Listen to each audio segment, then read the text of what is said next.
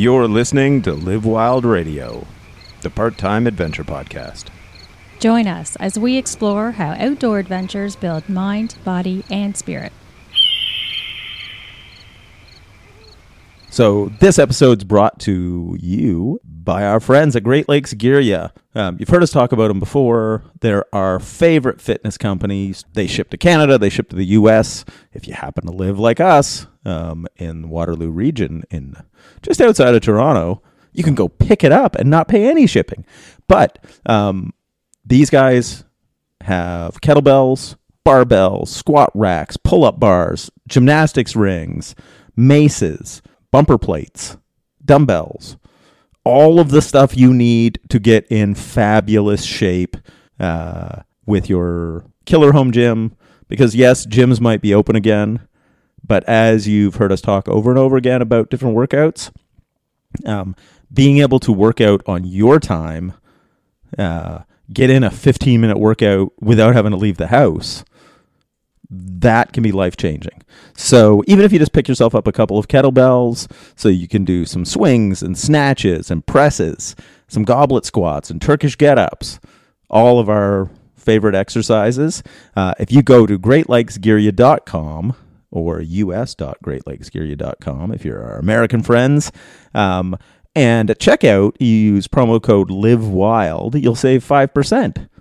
And it helps because they give us a little a little bit. You don't pay any more. In fact, you save, and it helps. So uh, head over to greatlakesgearya.com and pick up any fitness equipment you need. Welcome back to Live Wild Radio. This is Winston.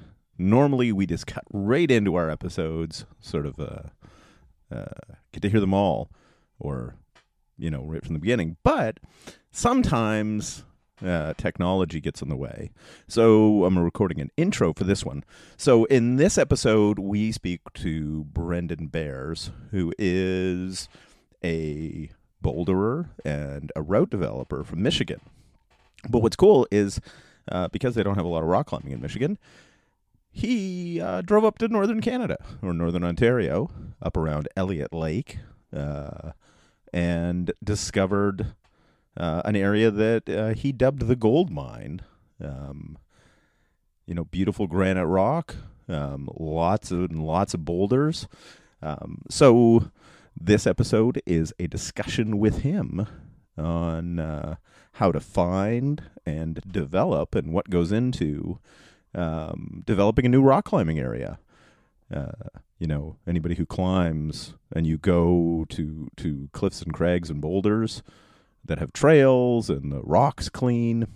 Um, it doesn't happen that way on its own. Um, so you'll find out how that happens.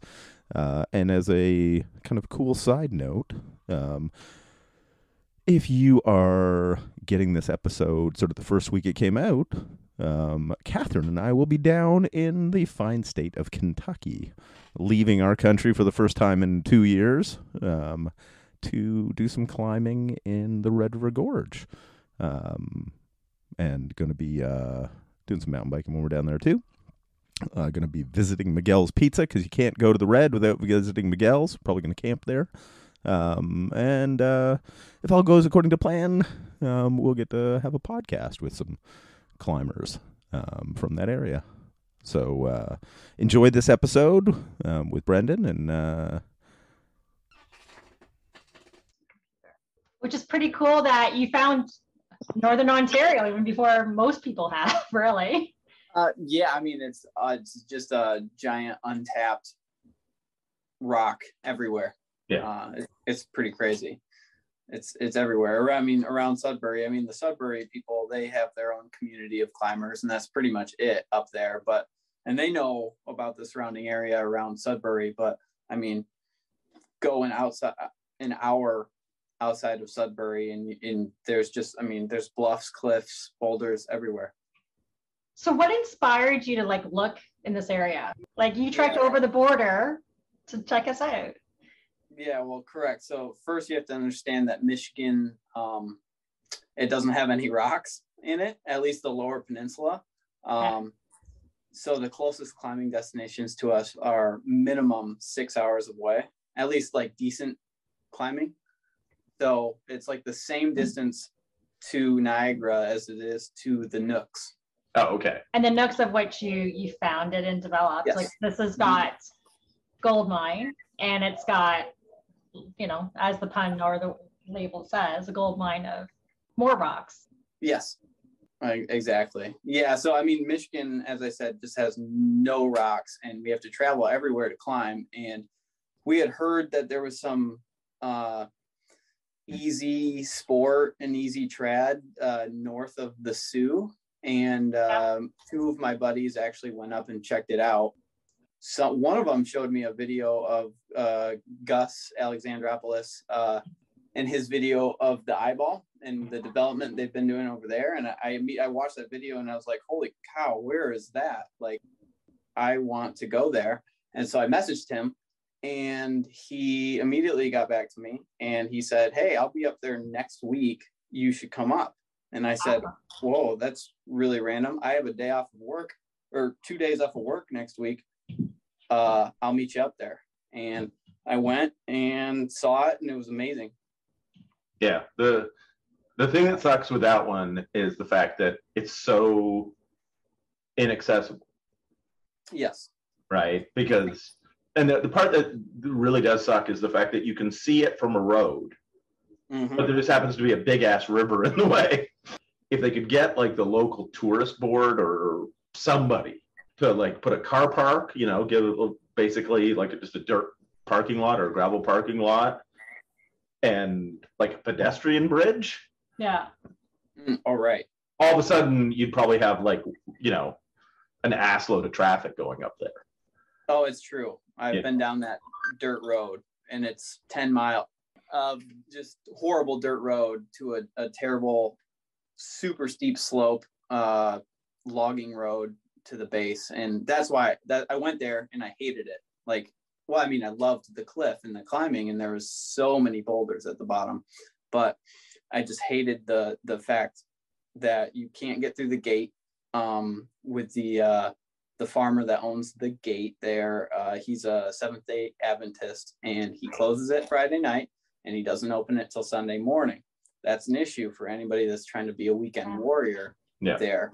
And so, with all those things, I just I came home, and I started to just search, uh, just constantly on satellites, anything I could find. I think that's the big thing you'll run into, like compared to something like Niagara Glen. It, it's got some great climbing, but if you want to be like finding stuff, it's not like you're occasionally like, you know, Ethan put up a new route.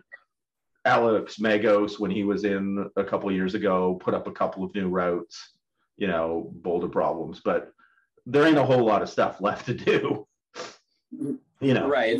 It's, Uh, pretty it's pretty tapped out there. you know um, whereas obviously if you find a new area that nobody's been then it's like basically having like this broad canvas that you can uh, create kind of thing yeah So Brendan, describe the area. it sits in the same alley as Eyeball, and it sits uh, next to the Little White River, uh, north of Elliott Lake. Um, and it is just it's just beautiful. Uh, the trees and the river that runs through it, with the road that runs right next to it, and the I mean, there's there's cliffs everywhere. Not that you're gonna always see them because there's trees in the way and stuff, but you hike through the woods and you're gonna run into a cliff. It's obvious. You got you got walls of canyons on both sides, kind of. Um, So it has easier accessibility, is what I'm hearing with the road right there. And so to the bouldering routes, how long of an approach? Oh, sure, sure, for sure. Uh, so for Gold Mine, which is the main area that we're developing, um, it's a two-minute approach to the first set of boulders, and so you, you park right there on the road. It happens actually. There was a pull-off where the trail starts already. Nice. Um, we we made the trail and stuff, but it happens that where the trail needed to be, there was a pull off, and from the pull off, it's a two minute walk to the first set of boulders, and then the next set of boulders, which is the main area, is another two minutes. So within five minutes, you are surrounded by, you know, house sized boulders. And how many routes is it? Um, in that area now? Uh, currently, there's 150, I think, at Goldmine put up Wow. in the last three years by a bunch of people, and uh, it's got potential for at least 400 just at that zone alone. Not even like Wow. thinking about the zone that's five minutes down the road. So That is so cool. So it's accessible. There's abundant rock there. Yeah, it's beautiful. And I heard this is crown land, so you can camp.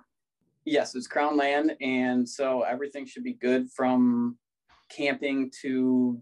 I think, from what I understand about crown land, is you can kind of do whatever you want on it. I mean, you can't do whatever you want, but within Yeah. reason, as long as you're respecting the land and such, you know, it, we, it shouldn't ever have an access issue. Mm-hmm. Nice. And it's close to eyeball by how how far did you say it was? It's about, well, if you want to go from the point where you can see eyeball from the road, it's about 20, 30 minutes down the road. Okay. But if somebody was going to go up there for a week or so, you could have lo- loads of fun if you're a boulder plus you like to climb as well. And you mentioned there's the cliff. So there's opportunity for are there folks developing the cliff already where you're at at the Nooks? No, so at the Nooks, um, the reason I kind of called it the Nooks instead of just gold mine was because eventually I see that in five to 10 years down the road, it's going to be more than just a bouldering area. Uh, like you got some a sport cliff over there, probably some trad as well. And then uh, on that same kind of cliff line that the gold mine is on, uh, there's a 200, 300 foot cliff as well right there. So multi pitch. Uh, uh, there's been some guys that developed some ice climbs on it already. Wow. So it's, I see eventually that it's going to just blow up into a, a, a everything. So yeah, I guess obviously uh, this area is kind of probably more conductive or conducive to what Gus wanted for the eyeball, because yeah, they got the eyeball is amazing, but the problem is is just the like literally getting to it. Um, so having you know bouldering, sport climbing, you know enough stuff for some multi pitch, all kind of in that same area. Uh, Well, if you have a reason for people to dirt bag it out there for more than a few days or a weekend, Yeah. then when the bridge is, you know, the, the the farmer's field or the entrance is open, you can go, right? You can have some variety. But um, I'm curious, um, the community, like what's the population here? And do you think there's an opportunity to connect with the, the township to support something further here? Yeah, sure. Like in Elliott Lake, you mean? Yeah. yeah. Uh, yeah. So it's a pretty decent sized town. It's got a hospital, which is really nice because Yeah. you are kind of you are kind of out in the middle of nowhere, or at least you feel like it. There's Yeah. actually no light pollution and no noise pollution. You might see two cars a day actually out there, Yeah. and you don't have cell phone service. But cell phone service is actually only 15 minutes down the road, um, and then the town 30 minutes away, and which has a hospital. Now, saying all of that, I am putting together a guidebook, which obviously we're going to talk about but doing so, I've been in contact with some of the stores there. Um, uh, you know, kind of like in guidebooks, you might see like what restaurants are good to eat at and such like that.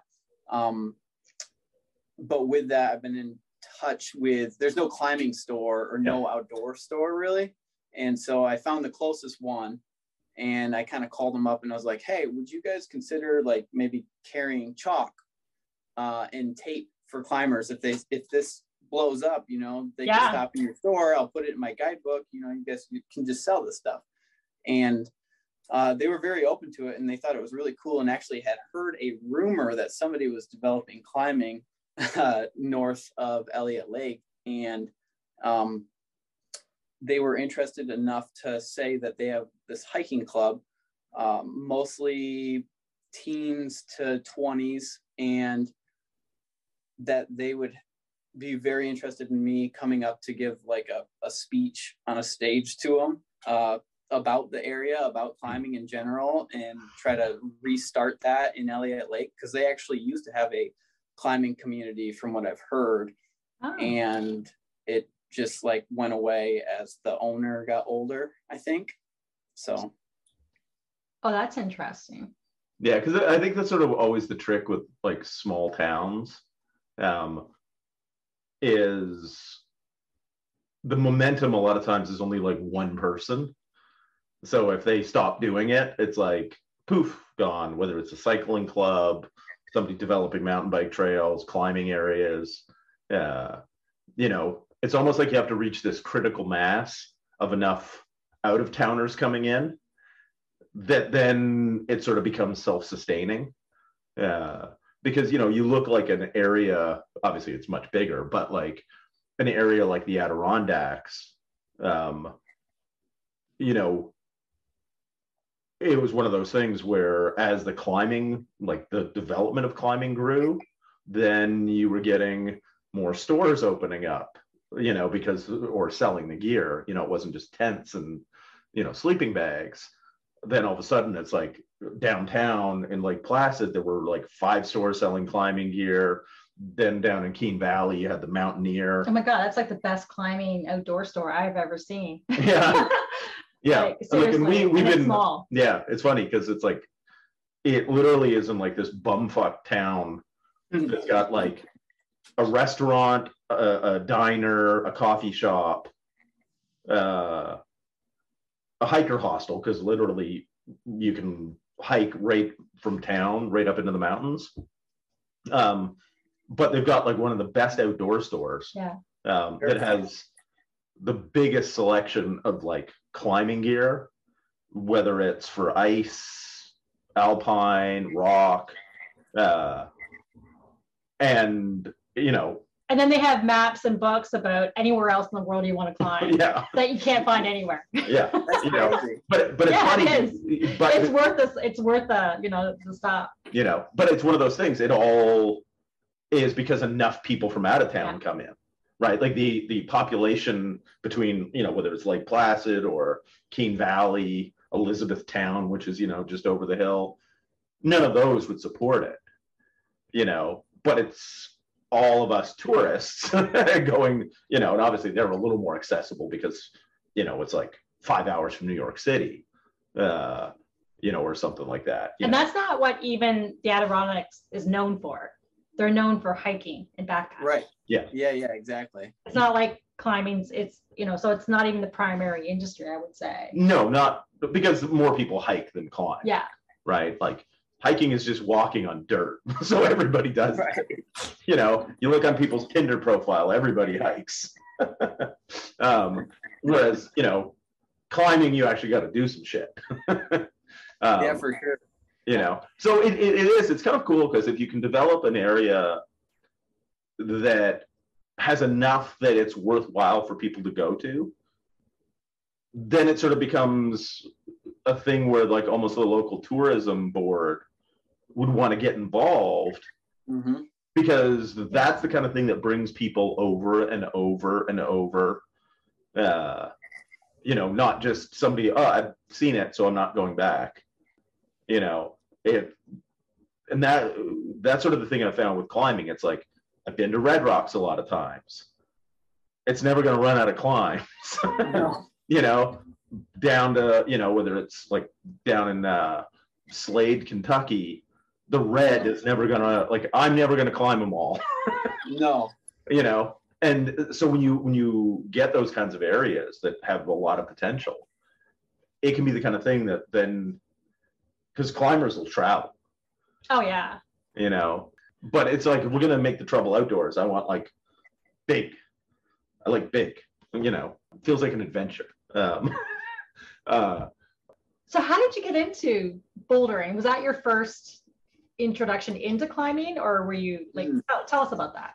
Oh yeah. Okay. So I was uh, in college, and I um, I went to a small college, uh, and I got a, I think half my scholarship paid. Uh, I was a long distance runner, runner actually, and uh, so I ran cross country and track. And my buddy, after my freshman season, which was terrible, I was getting burnt out. I kind of started to hate running, and uh, he took me to the climbing gym and that was i mean that was it i mean when you know you know Yeah. And so the first time I went into that gym, I climbed until I think I had flappers on every single blisters for people that Yeah, don't yeah, know. Um, on every single one of my fingers, uh, all all ten, and I had super terrible hands back then apparently. And I was I loved it so much. I went back the next day, and I had to tape up every single finger. Yeah. But I went back the next day. So, and so I quit. I quit running to climb. Have you always been athletic? Have you always been like when you get into something, you get into it super like dialed in and focused? oh And well, you're obsessive?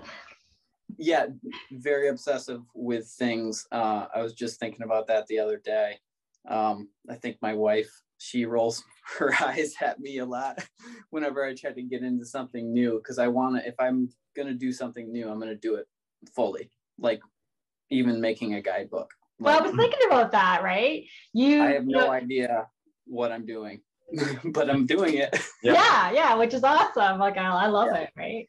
Um, because you, you're not just doing, and you, you don't have the experience, but you're like, screw it, I'll do it. I'll talk to Gus. Right. He's a great person to talk to, and uh, and then you've gotten other people excited about it too. Yeah, for sure. Well, if you're talking, yeah, if you're talking to Nooks, um, I've kind of led all of my friends there, drug them at points like you have to come up, please come up. You have to see this area. I promise it's worth it. And they do. They come up. They love it as much. I see them fall in love with it, which is really cool.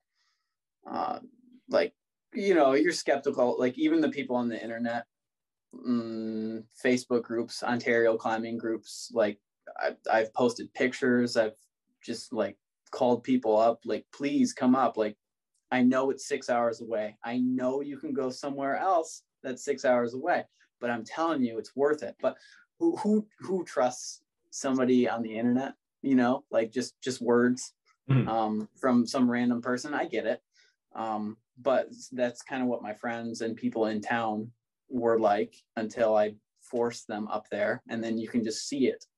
They just fall in love with the area as they are there, and they will continue to go back year after year. Yeah, because I think one of the things that that is kind of cool is the idea of like basically this thing that didn't exist. Like the rocks were there, Right. um, but uh, and and for for people that don't know, um, the rock like people who've rock climbed, you know, at established areas, they didn't start like that. No. You know, um like the trails just weren't there right like it, Mhm. like let's talk a little bit about like what has to go into developing an area because you know obviously at some point you bushwhack through the bush and went oh there's a bunch of rocks here Mhm. um but then there's that process like obviously you talked about putting in a trail uh then most rocks when it comes to you know climbing are not nice and clean. Um there might be a bunch of loose choss all over it that has to get trundled off you know? So let's talk a little bit like what aside from you know just finding a bunch of boulders in the woods what went into developing the area Wait, wait, wait. I do have a question about finding the boulders. Was it important for you that it was very close to the parking, the road? Yeah, for sure. I mean, ideally. boulders are lazy they have no cardio I mean, personally, I would walk an hour. yeah Another, uh, now others wouldn't and it didn't ever just to your point like it didn't it didn't start off like we have to find an area so others could come. We went up there just to like hey let's go find some boulders. Let's go climb. Like on let's go clean boulders. It might not be a huge area but i'm sure the end goal was to find you know the mecca of bouldering you know a huge area but that didn't it wasn't the main focus at first for sure. Let's take people Yeah. through you know so you you found some boulders in the woods right so from that point on like what goes into developing an area Yeah. So besides the obvious of the trail, because getting crash pads through the bush in Canada is like extremely difficult. Um, so besides the the obvious trails and, and cutting down small trees and brush and branches to to get through and make the trail um the the hardest part of develop the longest part i think is uh, cleaning the boulders themselves and i don't think people think about this is that there's lichen there's moss there's loose rock and even at the base for uh, bouldering at least you have to sometimes build up the landings so they're flat and safe especially for other people. We might have enough pads to to build up the landing so it's nice and level but other people might not and so you kind of have to be conscious of that like especially if you're coming out with a guidebook well you want the landings to be good for other people. Mm-hmm. And so the landings take a long time to build up with stone nice and smooth or dig out places or especially even like when you cut down small trees you got to make sure that you cut them all the way at the ground so they're not poking out because if you have a branch you know you got a small tree that's sticking out this far and you land on that that's going to hurt a Yeah. lot so it's just all the small things which i learned a lot of it from gus you know watching gus in those two days at the eyeball it was like, wow, this guy really cares. Every time he walks down the trail, he's snipping branches off with his fingers, just, you know, around head height to make sure nobody pokes their eyes out. Mhm. It's just small stuff like that that's very conscious. But the biggest thing is cleaning the boulders, which really sucks. And so uh, I've never developed any sport or trad or multi pitch. And so I just have experience with the boulders, but the boulders, um, to clean them, like you can reach head height and above a little bit, but a lot of times these boulders are 20, 25 feet. You know, I mean, some of the bigger, bigger ones, sorry, they can be a lot smaller than that as well. But the taller ones where you can't reach, um, you either need a rope or a ladder. And so you need those tools to bring along with you. So you're bringing a ton of stuff with you just to clean a boulder, not even climb it. Mhm. So how long does it take to clean a boulder? You said it's a long time, but how long? if it's a, there's there is differences actually um to get into the nitty gritty of it Yeah. uh, if it's a vertical face or a slab face uh and for anybody that doesn't know i know you guys know but i don't know what your um Yeah. audience is but a slab face is anything that's less than vertical. So anything like your staircase going up your staircase would be kind of a slab but not not that slabby. And then so vertical to slab is really hard to clean. There i mean the whole thing you can't even most of the time up there you can't even see the holds. Um, it's just covered in lichen um, and that stuff is hard to get off the rock it's it takes a wire brush and usually a scraper as well um, and then for overhanging stuff the more overhanging it gets, the less stuff you have to clean off. There's not moss, there's usually not dirt. Usually just takes a quick scrub and then you're good to go, which is great. Um, but then every single boulder that you climb or clean, the top of it is just covered in moss, usually hanging down off the edges. And up there, at least, it's really fun. I feel a little bad sometimes, but there's plenty of boulders in the woods that we'll never get to. So at the climbing area, it's okay. But what you can do is grab the edge of one and you roll it up like a carpet, and it literally rolls up like a carpet, like so big that I can't even put my arms around it, and then it just rolls off the other side of the boulder, leaving it perfectly clean. Nice.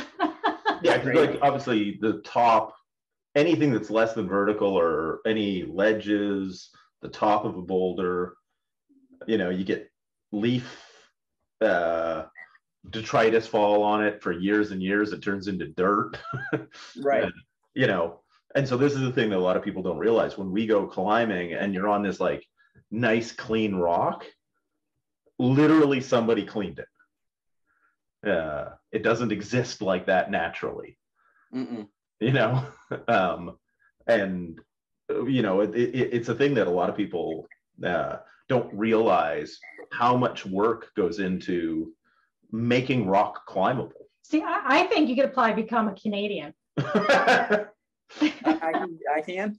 Yeah, I think you should an honor an honorary Canadian for all the work because I'm just thinking about how much time it takes, and you developed in the Nooks. Was it 50 in a season? Yeah, I think the first season we were up there. I mean, we were just going crazy. Yeah. Uh, I think that's what I told you, and I was Yeah. gonna double check that, and I didn't. Uh, but Or it was it Something was like that. I read that somewhere. That's a lot of commitment. You Yeah. know? I'm just saying. no, we, I don't know. We were just having a lot of fun that first year, and awesome. it- and when was that? That was in uh, 2018. 20 no 2019 20, yeah 2019 yeah Okay. And of course, this is before COVID. Before covid And was it that same? So that was the end of 2019. We go into 2020 covid hits full year. Yeah. So it's a full year later, right? Because when you went there, it was in the winter. Like you went and checked out Gus's eyeball. Immediately you went back, started researching on Google, went back Yeah. down. It, and what made you pick that area was because you were close to Gus. You thought, let's check out this area. I really like Yeah. it. I just don't like the accessibility. Okay. Uh, yeah i knew the eyeball was about six hours away and so i wanted to, search around the eyeball. Actually I, I mean i have if you look at my google earth account it's got like 300 different pins on it of different areas i've mapped out from different satellites that i've found or topographical maps whatever all over northern ontario from the sault ste. Marie batchawana bay all the way over to the nooks. So. Well, yeah, it's it's a, a wise thing, you know, from the standpoint if somebody's already found a 450 foot high cliff, the odds of there being some other rock around there, yes you know, especially up in, Ah, just saying, it's here. you know, the the odds of there being something else in the area is pretty high. yes It's just finding it, you know. Yeah. And that that's sort of one of those things you'll run into because it's Canadian Shield. We know everything every hill is uh you know, not that far under the dirt is a bunch of granite. right So then the trick is just finding stuff that's steep enough that isn't covered in like three feet of dirt, you know, topsoil. for sure. you know and, and but I, and i think it's one of these things that's kind of cool like the almost not specifically from a money making standpoint but it's almost entrepreneurial in the idea of well i don't have it here so i'm just gonna like cross the border and find it somewhere else uh, Yeah. you know uh, because was there like an attraction you know of uh, as opposed to going places that you know obviously are developed already um, was there an attraction to um, you know discovering and creating yourself I yes, but not not something I really um, realized um, for a while. Mhm. So for a long time, I was probably like most climbers, still am, I guess, to to a point where you know you want to one have fun, obviously, go to these amazing developed places, and I was definitely uh, chasing grades. Um, uh, living from Michigan or living in Michigan, it's it's hard to chase grades. It's not something we can do like go work on our weekend project, you know, an hour away from our house. We don't have that option. So, you know, we got to take these long weekend trips down south uh, and such. Um, and so that's how, so that's um, definitely like what I focused on for a long time until this kind of happened. And, you know, it was quite obvious that I fell in love with the Canadian forest and the the rock up there. And honestly the type 2 work that it took to clean and climb the boulders um, but the the the feeling of getting a first descent of something that no one has ever touched was just so cool. And i wanted to keep pursuing that over and over and over again above anything else above any trip to red rocks or bishop or chattanooga anywhere i could go i could go to those places i could definitely do that instead of going to the Canadian forest, the middle of nowhere, and, and freezing my butt off at, at least late fall. Um, but I don't know. I love it so much. So you must have always been an outdoors person then. Like obviously, you know, some climbers are not, right? Like they come in with their, you know, in, in Adirondacks, we'll see them, right? And we'll kind of, they're like, you know, they got really nice vans or cars, whatever. Yeah, they're only they're they only camp just because there's nothing else on. or yeah, they don't have the money, right? But obviously, for you to go into the Canadian wilderness and be there that much as, as you have been, I'm going to guess you have some outdoors experience. Oh yeah, for sure. Um, yeah. My my parents were always uh, taking us into the woods. My dad uh, is a huge hunter and fisher, so I grew up hunting and fishing. And um, honestly, like climbing definitely took over from those things more than probably most of my family would like but I, I, still enjoy doing those activities as well. And I wouldn't change my childhood for anything. Um, growing up, walking through the woods, hunting with my dad, uh, fishing, camping, going on hikes, like we, we did a lot of it, even though, you know, we are city folks. So it wasn't something we did like all of the time, but we definitely like hunting season came around. We were up at our cabin every weekend. Hello. Hi. Hi. We hear hey. you. We don't see. We're back. Oh. There we go. There we go. I'm not sure what happened, but it's all good. that was weird. Yeah, that was weird. I yeah. blame Bill Gates and the microchips. Yes. We couldn't hear you anymore. Yeah. That's weird. And we're like, can you hear us? Sometimes I wish I could do that with Winston where I just can't hear him anymore. Mute. well, you, you do that anyway. You don't listen. so it's the same as not hearing you know. but for for uh so how's your relationship? You said that. Yeah, this is the thing. You better have a good relationship if you're going to do a podcast with your girlfriend. I did question, like, I was that a really good idea? right. You know, how long have you guys been doing this? Three Too years. Long. Yeah. Three years. No, it's been great. Um, so what's your range of climbing? Because I, I, gather uh, you're quite an accomplished climber. Like you've been. Mm. Um, I'm well. It just depends. I just uh, did a survey on my Instagram about this, but uh, I am. I've climbed V13. Um, but that goes without saying that I am not a very good slab climber. I'm probably only a V6. Maybe I could project a V7, 8 on slab, and then on something overhanging, very powerful, very muscly. Um, uh, so I'm I've climbed V13, whatever that means. I don't live by rocks, so I don't get to project something for a full season like people in Chattanooga or whatever. I have to do my climbs within a day or within two days of effort, usually within an hour or three. So okay, and so the climbs here at this at the Nooks ranges from what to what? Uh, we got everything from V zero, so very easy, um, to uh, V13, which uh, I did on the last day, the last hour before leaving, before basically the snow fell, like a month ago, a month and a half ago. Nice. So, yeah, it was quite surreal. And how long did it take you to project that? Or yeah, so the stand start goes at um, V11, and uh, that took me two and a half trips to do. I think the V11. Um, it's it's different with uh, with putting up a first ascent, especially a hard first ascent. It's uh, it's different than going to climb a V11 or anything down south or any any established climbing area uh, because you don't know the beta. Usually you can look up the beta on your phone yeah. and see the easiest way to do a climb.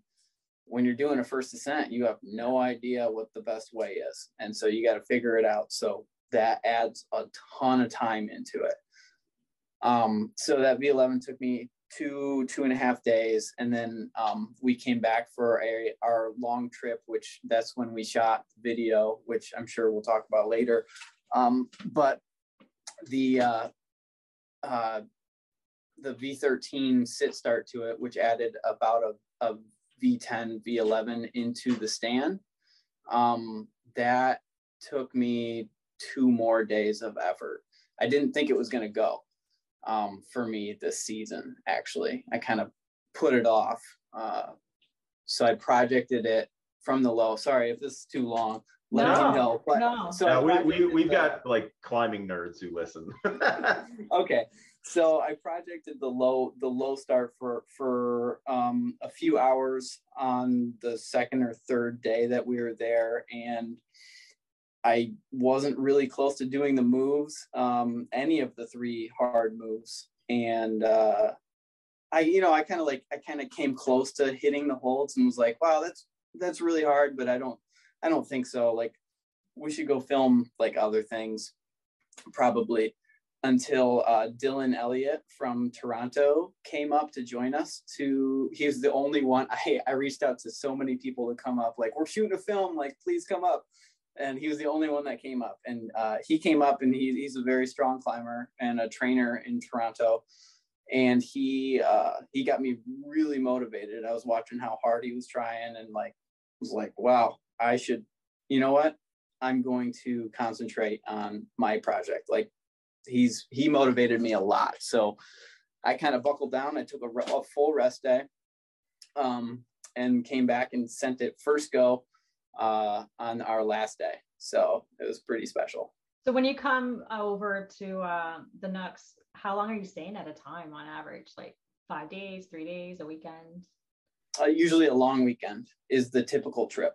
Got the six day trip that was that was way longer than normal and that was six days of climbing six nights and that was pretty miserable it got down to well i'm not you guys use celsius but it we we, It we was- understand Fahrenheit. We understand. it was down in the low 20s at night so Okay, so it's like just above freezing. No, it's below freezing. no way below is it was below freezing by- 32 is freezing. So what do you do? yeah do 32 or, it says 32 yeah do you so tent or negative do 10. you hammock? yeah Sorry, you You tent? tent. You tent. Okay. Yeah, we're hammock campers. So yeah. Um I was gonna ask you, uh, so the video came out, it's really cool. And we'll No, it in well, the- the video didn't come out No, I'm just saying that though. oh no! See, she's being all slick like. No, but I saw a draft and I thought it was pretty cool. And I saw your first intro video. So I'm just saying it's fucking cool. So anyway, cut start over no, I'm keeping this. so I'm gonna say it's cool. Um, and I think it's getting a lot of people stoked. Um, and so now we've got this 15 minute video that just came out as well. Um, so what's the call to action here? What would you like people to do?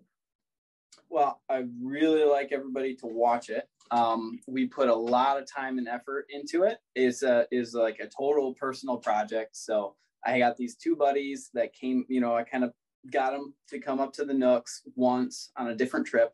And they fell in love with the area. And on our way back from that trip i was we were all talking in the car. And one happens to be a professional videographer who literally does that for a living uh, that is all he does. And he doesn't shoot climbing films but he's been a lifelong climber of 20 years. And he has always wanted to shoot a climbing film.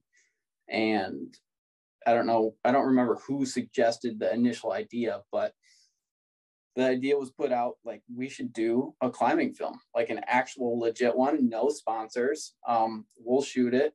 We'll get people to be in the video up at the nooks. It'll be a good way to get the information out there people psyched and so that was that for about five minutes. And then we kept thinking probably all in our brains. And again i think it was dj the videographer who kind of like looked in the back seat and was like wait Silas um, that's the guy in the back seat. Uh, aren't you? Uh, don't you love music? And like more than you love climbing? And Silas was like, Yeah, like I play like twelve instruments. And uh, DJ was like, Well, why don't you just do the music for it?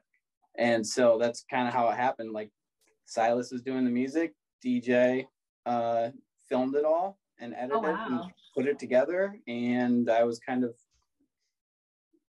nothing besides the climber no, I, I was the guy that found the area and did the development. So, That's beautiful. So he actually did the music himself. Mhm. yep, everything's original. It's original music score, I guess is what it's called. Nice. Um, Nice. It's- That's beautiful. yeah. because I think that's one of the things. Like any of us that have been climbing for a while, like, uh, it's the real rocks, right? Like Right. nothing gets you stoked more um, than good climbing videos, right? Like obviously we've been kind of spoiled over the last little while because you got the free solos and the dawn walls. hmm Like all of a sudden people are going, yeah, there's money in this climbing thing, so we'll fund like feature films. Yeah. But it's all you know, before that it was always those, you know, kind of gritty uh, Skateboard punk type yeah, climbing films. Yeah. you know, and you just like it just makes you want to climb. You know, Yeah. makes you like uh, sometimes it's falling in love with an area, sometimes it's falling in love with like the training side of it of like man, I got to get stronger. you know, Mhm. or just just the the activity itself. Um and you know, so it, it, it's kind of cool to have uh a new area developing in concert with kind of you know look at that uh you know I, I don't want to call it history but you know obviously creating kind of something that gets people stoked right? Yeah. um because that's really because if you think about like and, I, and i've talked about this before like when it comes to climbing it's like we're doing a thing that doesn't matter you know what i mean Right. that's like when you're doing it it's the most important thing in the world to you You're conquering yourself. yeah but, Right. but that's really what it is like it is it is like this Right? total internal journey Yeah. Right. um, so i- i- the idea of then being able to, you know, um, somehow capture it that makes it something that other people get excited about um, is really, I think, kind of cool because uh, we run into first, obviously, modern life right now, you know, especially with the pandemic. Um, you know, for a lot of people, it's just a bummer you know so so something kind of cool that gets people stoked well, Um, and to discover more of. yeah I think that's what your Right. place offers. so so your guidebook when Wait, wait, wait. Before you get there, no. What do you, you want people to be stoked about the area? My question is, I'm like ready to pack up my kids and say that we're going up to the nooks and we're going to help out and it's gonna be some cold buildings. as shit with Oh, yeah, I have two questions. right. My okay. My first question is, when is the best time to go? Because I'm not a bug person. I'll be honest with you. I mean, black flies or or sorry, horse flies and deer flies. Yeah, for sure. Uh, uh, June and July are not the times to go, and I think uh, a little bit before that as well. Um, but I have personally had really good luck in the spring up until June, Okay. and then skipping July, and then skipping probably part of August. But then the rest fall is fall is amazing up there. Especially because it gets it gets cooler. So it's like Rocktober is now in end of August, hmm something like that. theoretically Theoretically, I'm just saying, you know, Yeah. it extends the climbing season. you mean september September? Yeah. well, September. It's an it's Yes, september I know. I know. then rocktober I know that, but it's the idea that it's better climbing. Okay, so that's the time of the year. And then my other question is, what do you want people to do for you? Aside, like getting, uh, do you want them just climb? Are you looking for volunteers to help out with stuff? Oh, uh, ooh, wow. No, no, I don't think so. I think uh, I think we're getting a Thunderbox from somebody else for the area. Um, man, I mean, the most people could do is talk, just talk about it. Honestly, maybe buy the guidebook and go up there. If you if you want an adventure, if you want to get out and get away from you know society and your phone for a weekend, just go up there. Maybe you're not even a climber. You know, it's beautiful. There's there's hiking up there. There's just so much to do, or so much to see at least, especially during fall time. Oh my gosh, Nice. it's so beautiful. And uh obviously it's on mountain project so we'll put a link in the show notes um so people can check it out and find their way because it's No, I, I assume on Mountain Project you've got because I'd assume you're the one that created the Mountain Project listing. Um, Yeah. Uh, half decent directions to get there because I, I looked at it, but I didn't. Yeah. Yeah, so from from what I can tell, the people that have used the directions on either Mountain Project or I or Climb Sudbury has also directions on it. Um, Okay. ClimbSudbury.com.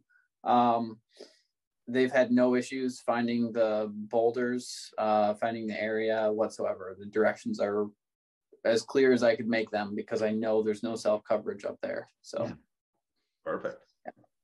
You know, and it, it's one of the things, and I don't know if you've heard this before, and uh, but uh, what you like or who you remind me of, just sort of in the way both you look a little bit and the way you talk, is Tommy Caldwell. I was gonna say that. oh what? That's a compliment. I'll take it. Yeah, it. like let, let's see your hands.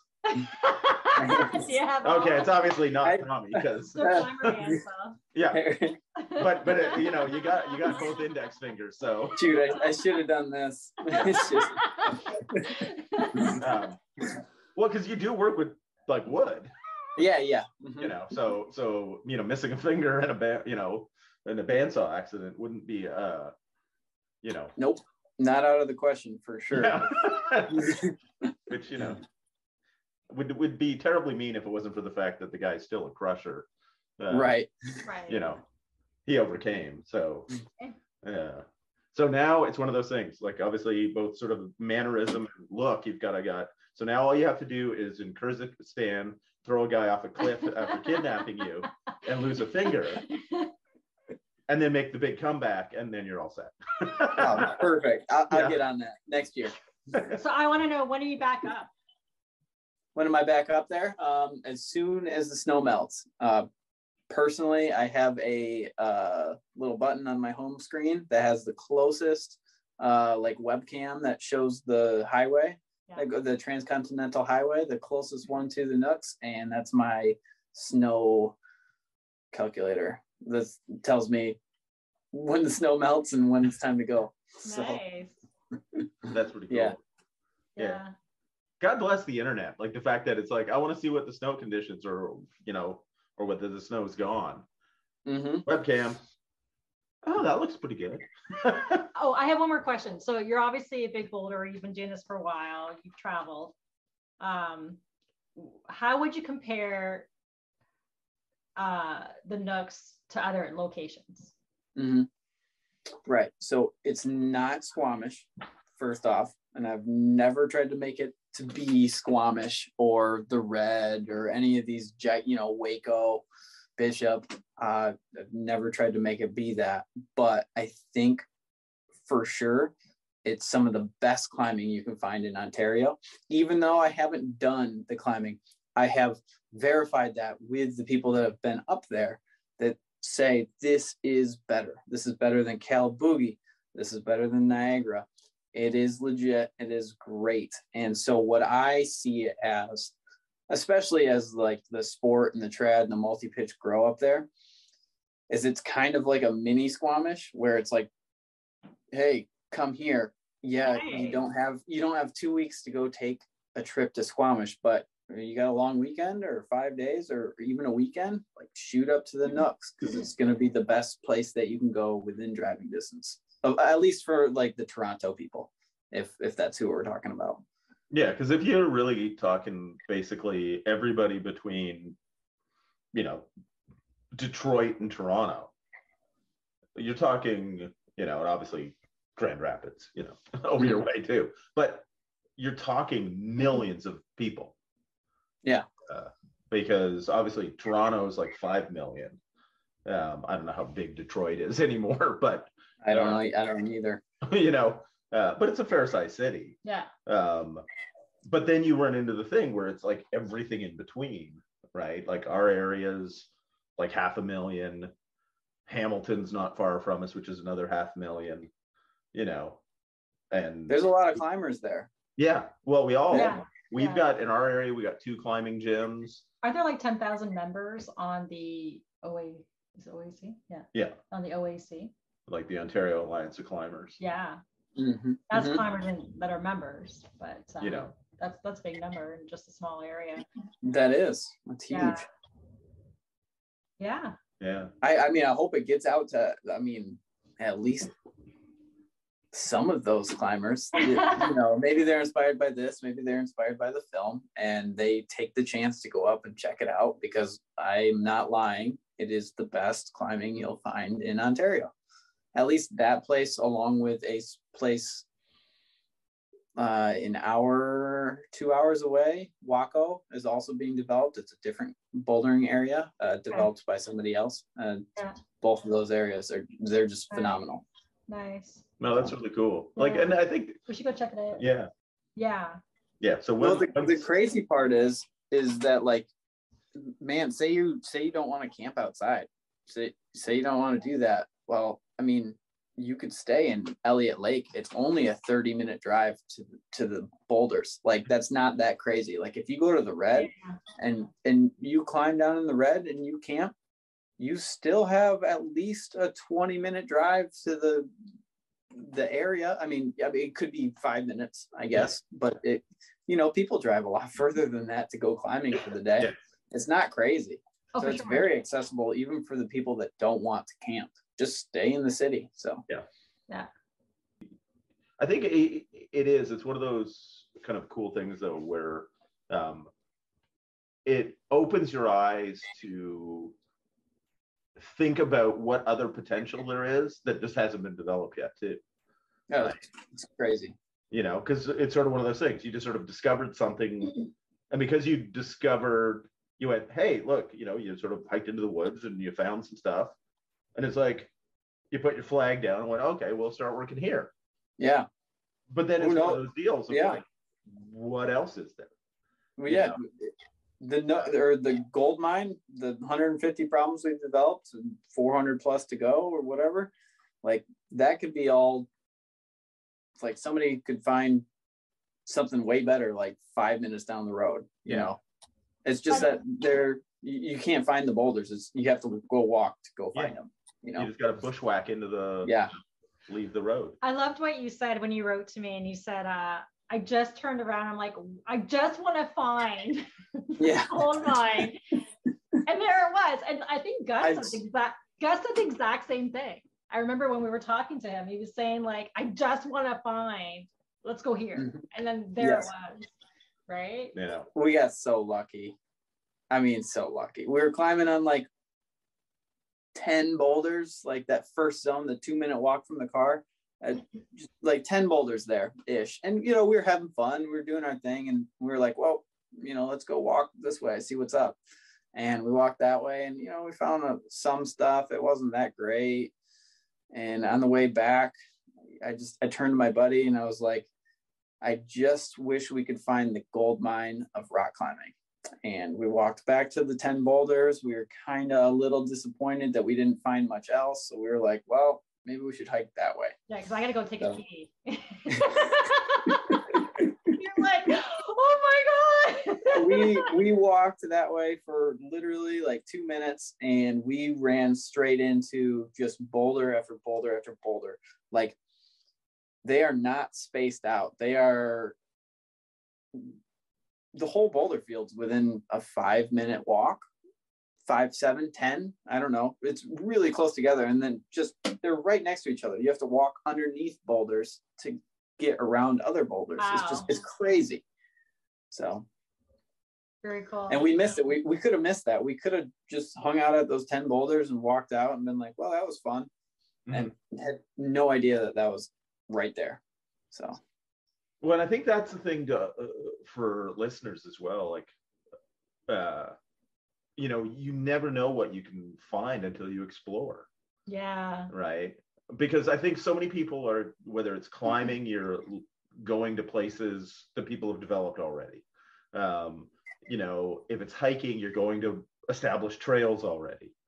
But especially with something like Crown Land, um, it's open to play with. Mm, very. Um, and you know so for people you know leave no trace obviously with certain exceptions because obviously uh, uh, you got to clean boulders and you know clean roads and that kind of thing. But you know take out your garbage, bury your poop, you know, the, the Mhm. stuff to make it sort of habitable for other people. Um, but there's this sort of like uh, almost unlimited potential once people start digging a little bit, hmm you know, um, because you run into the thing like there's so many areas that probably never even get sort of discovered because it's a little too far. Mm-hmm. you know somebody hiked for half an hour and didn't find anything. Where if they'd hiked for 45 minutes in the same direction they would have found you know a canyon that would be oh this would be perfect right You're an explorer. yeah Exactly. I've struck out a lot and I've I've had fun doing it, you know, or I've found sport climbs, you know, sport cliffs, but no boulders beneath them. It's like, well, mm, that's a sweet cliff, but I have no interest in doing that. But yeah, I've struck out a lot just walking through the woods, thinking, you know, doing my research like, okay, this is going to be the most likely spot I'm going to find the next group of boulders and it's it's just a dead dead end. Don't find anything or might find a couple but not worth it. Mhm. so but i always have fun doing it just hiking out there um seeing the views hiking to the top of the cliffs stuff like that so. No that's awesome. Yeah. So you sure you don't have like a GoFundMe page or anything like that? Or? Well it's actually really cheap to do besides gas money. All you need is a wire brush. Yeah. Ah, you know but that actually is something you maybe you think about for the I- guidebook like already pre-sell Okay. them well, yeah. Not only that, but even like honestly, like if you need more trails or signage or you know, um, I want to pack my kids in, and I like I'd love my kids are eight and ten. I'd love to take them on a trip where we spend like a week and we volunteer and do stuff, something outdoors, like build Yeah. trails and you know, um, obviously your time is limited, so you can't become like a project Mhm. manager either, right? But uh, yeah, if you hear of other groups, because you said that you mentioned other groups can go up there and and um, put up some routes, let us know and and we'll put them in the show notes if there's stuff going on, you know, that we can For that sure. other listeners can support. Yeah. in area. that eh, that's one of the, the cool things about you know our audience is that because they're into stuff even if it's not something where they can specifically they're in a position to be able to go um you know because the dude from texas or you know what have you. Um but we we get a lot of people yeah. We get a lot of people who uh they want to sort of participate and further people's uh you know and it, and it is it's such a cool They want to kind go of on your community. adventure. yeah. Um you know so it, it- and that's sort of one of the great things with the internet is that uh whether obviously it's things like gofundme for you know if you can't get sponsors for the the guidebook oh that's what i am now i get it yeah um the guidebook yeah um, you know mm. it's one of those things Yeah. where you, I, I guarantee you get a pile of people pre-buying it you know with the gofundme type thing How much are you selling it for? Do you know yet? That's interesting. No, I don't. We got to compile how many it. pages uh, and, and- and et cetera. I'm like in the middle of finishing it right now. It's like all over the place. It's it's it's a mess, but we're getting there. I've had a lot of breakdowns, and Gus has had it to uh, talk me down from the ledge. But well It's listen getting you there. know you can't have a better mentor when it comes to creating guides No. no, I, I got the one. He's he's been a in a you know I I guess this is a good segue just for me. I need to do this before we're done. So, um, I have a lot of people to thank for this whole project. Like it's not just me. I'm just kind of the guy that's like brute forcing this thing into existence with the guidebook, with Mountain Project, like all of my hour, like countless hours I've spent trying to get the information out there to other people to just come enjoy the area with me. And so the people I, I need to thank is like one, Gus, we'll just start there. Like it's been an amazing mentor on how to develop a climbing area correctly, how to build a guidebook, and just he's been a great friend in doing all of these things. I've only met the guy once, and whenever we talk on the phone, which is maybe every other week, every month, whatever, we, we for hours. So he's, he's just an amazing guy. Um, and secondly, like I didn't do all of this stuff on my own. Like I have to give a big shout out to Charlie Hall and Aaron Bopp, who were the people that came up with me to discover these things. It wasn't me. Um, it was us together. Like we did these crazy winter hikes to go find the boulders initially, or where they, we thought they would be um, in the middle of winter. And then we just had a ton of type two fun, cleaning boulders, doing trails, blah, blah, blah. In that first 2019 season, like big props to those guys. Um, I'm just kind of the guy that's taken over per se. And then one other shout out is Danny Plonka. I hope I'm saying that right. I've never actually met him, but we've talked online for hours. Um, he took over basically in the 2020 bouldering season when we couldn't go, when we were stuck here on the American side because of COVID. Um, he took over with his crew of climbers and they they went up and they continued to like build the trails like cut down the trees that like fell across the trails uh, clean boulders and develop climbs and doing it in a way where he had enough information for me where um, I knew what was up, I knew what was he was doing, and I kept good records so I could create the guidebook that I'm creating now. So Nice. That's awesome. Like it, it really is one of those things where, uh, again, it's that community, right? Where it's you you might have one person that's like a bit of a driver, but without all the different people that put their time and effort into it, um, it never really comes to life, right? Because you know, unless you're like you know independently wealthy, where you don't need to go to your job and you don't have a family, um, it- you know, like you know, because it's the same kind of thing. Like Gus discovered the swamp, uh, Mm. Mhm. and you Oh, know God. the years. that- You know, he discovered the area, but it was like him uh, and his wife and uh, Nate and like all of the different people.